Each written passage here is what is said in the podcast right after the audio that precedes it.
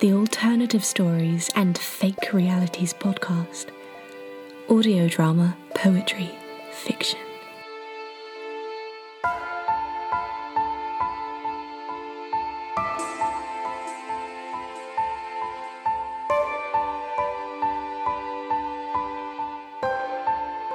You're listening to the Alternative Stories and Fake Realities podcast.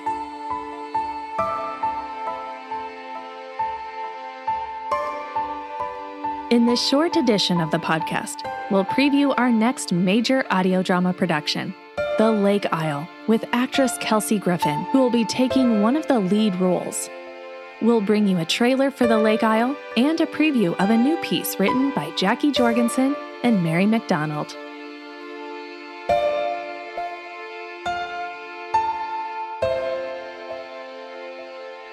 The Lake Isle is a psychological drama looking at the relationship between two sisters trying to maintain their relationship against a backdrop of busy lives, which mean that the majority of their interactions are digital. Here's Kelsey Griffin talking about her role in the production, in which she co-stars alongside Sophie McNair. So it was the first time that I was cast as a lead for an audio drama, and I was so excited about it. Really grateful to be a part of this one because the story was so interesting and the character was someone that I really understood. And then also I realised now I have so much material that I can be practising with, in the sense of, because I'm new to audio work, even basic things like the volume levels or mic technique, even exporting files on GarageBand, I had to have help with all of that, and it was kind of working through it. So it was just such a learning experience, and I'm so lucky that I get to do it on the job, because I think it would be a lot more difficult if you kind of had some sort of academic process, you learned it all and then tried to apply it practically with no help. So yeah, I was really grateful for that. Audio drama in comparison to working on stage is obviously quite different. There was lots of times that I wanted to shout or express myself in a way that just wouldn't be good for the mic or the medium in general. But I also felt a lot freer, and I was able to play around a lot more, because sometimes I get quite shy and inhibited if I'm trying things out in the rehearsal space. So here, you know, I could do stupid faces or movements that kind of got that character into the emotional state that I wanted. And yeah, it's great to play characters that you wouldn't ever get put forward for screen or stage. So in The Lake Isle, for example, I voiced the younger Kirsty, who's about 12, and yeah, that was really fun to play around with. You've reached Helena's voicemail. Leave me a message and I'll get back to you. Sis, it's Kirsty. Give me a call back when you pick this up. Hey, forgot to ask, were you in Gordon's Cross? Uncle Craig called me to say he thought he saw you on Tuesday, but can't have been you up in the Highlands, can it? Give me a shout, please. It's been ages. You owe me a drink, Helena.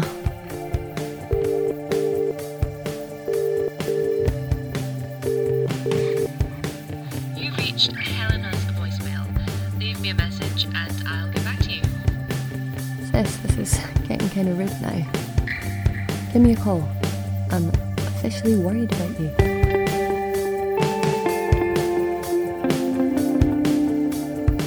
Set my mind at rest, yeah? Just drop me a text or an email or something. I'm not spying on you, I promise. I'm just being a big sister. Call me. My special place doesn't really have a name. It's an island. A tiny island in a lake. 5-minute rowing boat from the nearest shore, near to Gordon's Cross in the Highlands, close to where I grew up. I used to camp on the island, knowing that no one could reach me. No mobile phone signal, no Wi-Fi, you struggled to even get a radio station there. It was all about stillness and isolation, that slight, irresistible sense of danger. If you fell, injured, or lost the boat oars, you'd die there. They wouldn't find you for months. Maybe years. I had this nightmare that you were screening my calls, so I just wanted to say, that's fine. But remember the Lake Isle. Remember that night we rode out there in camp.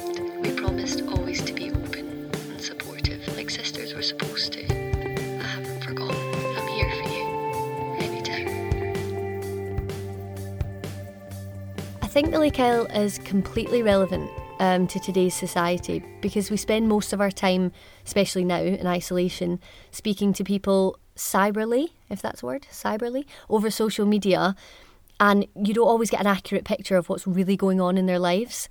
So the fact that, for example, Kirsty's sister has been struggling for a long time and then she can't even get a hold of her, she doesn't know where she's gone, kind of highlights the fact. So they say that they're really close, but are you as close as you think? Are these relationships just artificial because you're talking to someone on a screen maybe once every couple of weeks?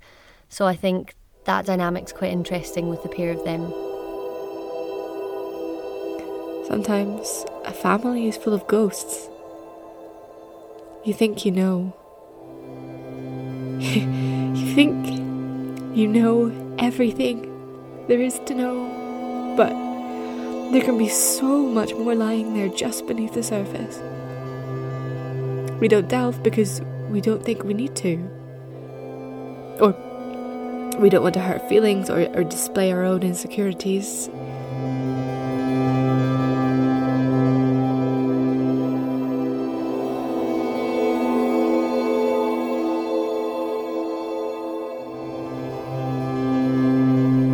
So we're both broken. It strikes me we've had this thing going on, lives gently falling apart, and all we do is send these voice messages zinging through the ether like ghosts. Can't see them, can't touch them, can't even hear them. If a tree falls in a forest and no one's there to hear it, does it make a sound? Does it make a sound?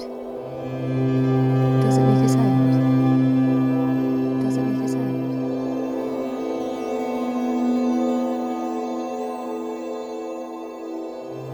Oh, I definitely related to Kirsty's character. I have a wee sister myself, so I just really tried to put myself in that situation. So think what I would do and how I would feel if she'd actually disappeared. But also in terms of the frustration of, you know, not being able to see someone or get to someone that you think kind of needs help. So obviously, like lots of people, I went home during isolation, and not being able to see my granddad and help him when I thought that he needed it was really hard. So I thought I can kind of draw upon that dynamic when approaching Kirsty.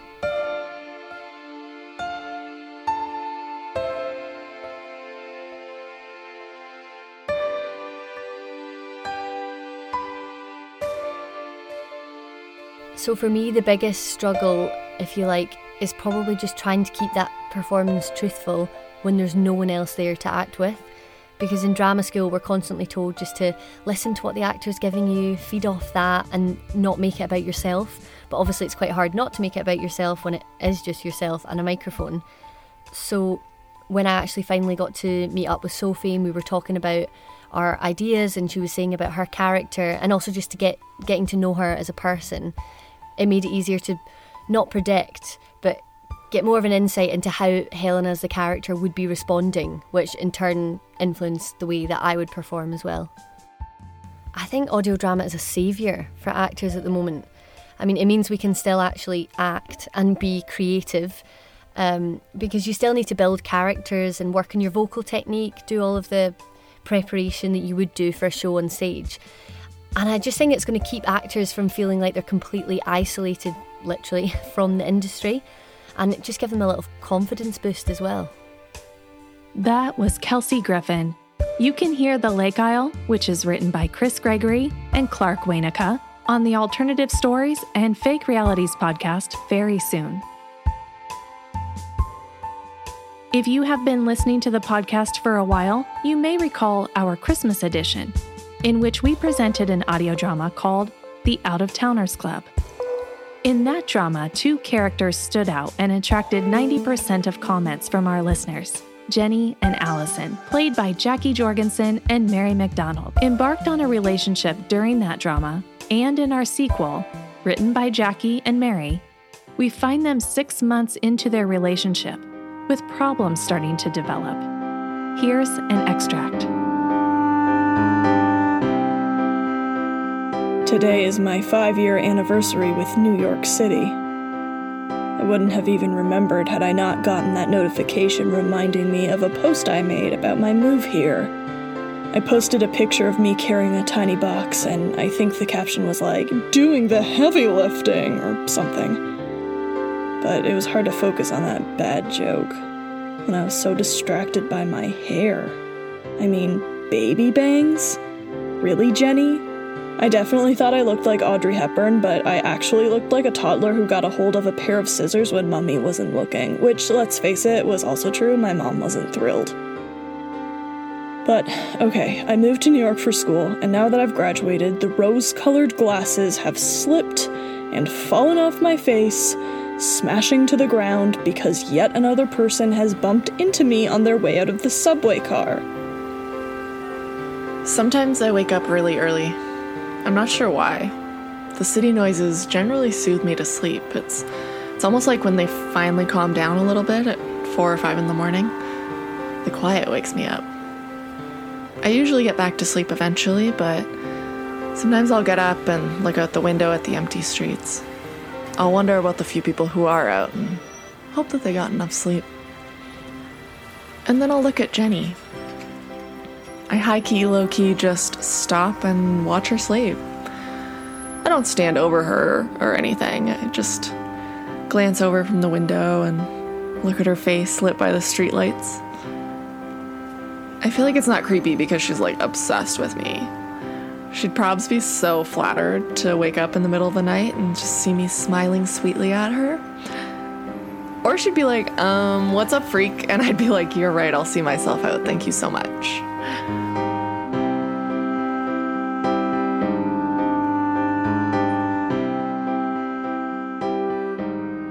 You heard the voices of Jackie Jorgensen and Mary McDonald as Jenny and Allison.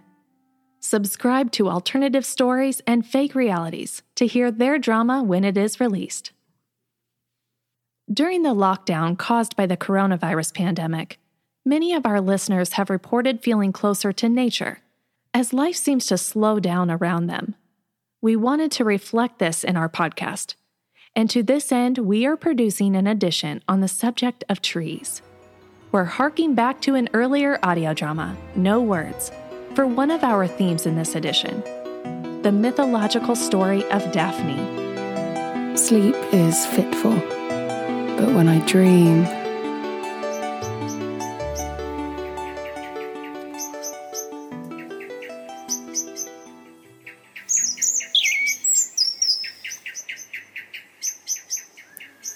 I am in a forest glade. I breathe the pine-swept air and feel the sharpness of twigs and leaves beneath my feet. Birdsong is everywhere, cascading through the clearing, echoing amongst the trees. A gentle voice that seems to come from everywhere.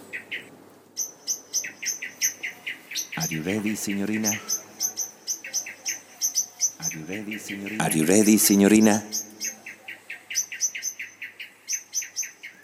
And I see him, walking towards me, into the dappled sunlight of the glade.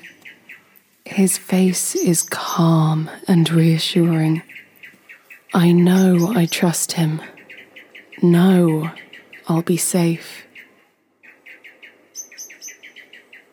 Yes, quite ready. Then I wish you great happiness. And as he smiles, and I try to step forward to hug him, I feel my feet rooted to the forest floor, my toes stretching, burrowing into the soft, damp earth, holding me fast to the spot. For a moment, I panic. Then, I understand. It's a dream. All metaphor. I'm Daphne, my own version of her. If you like, we can call it metaphor. It's as real as you want it to be. Our Trees podcast will feature writing from Charis McRoberts, Signa Mana, Sarah Corbett, Tanya O'Sullivan, and Sarah Colino, and will be going into production very soon. We hope you have enjoyed this edition of the podcast. Please subscribe to the podcast in your favorite podcast app to hear future editions as they are released, and to find our full range of previous editions.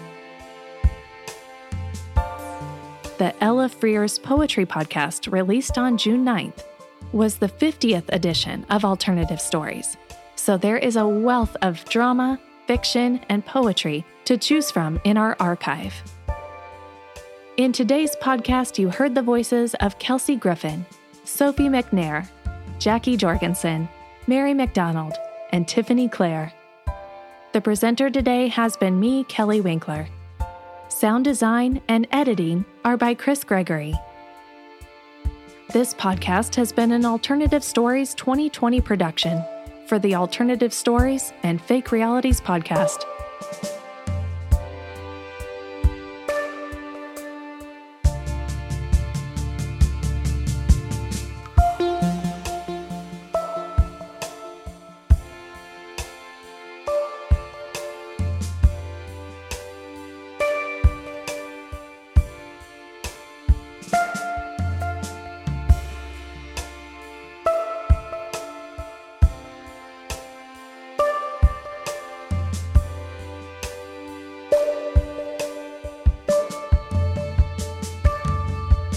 The Alternative Stories and Fake Realities podcast. Audio drama, poetry, fiction.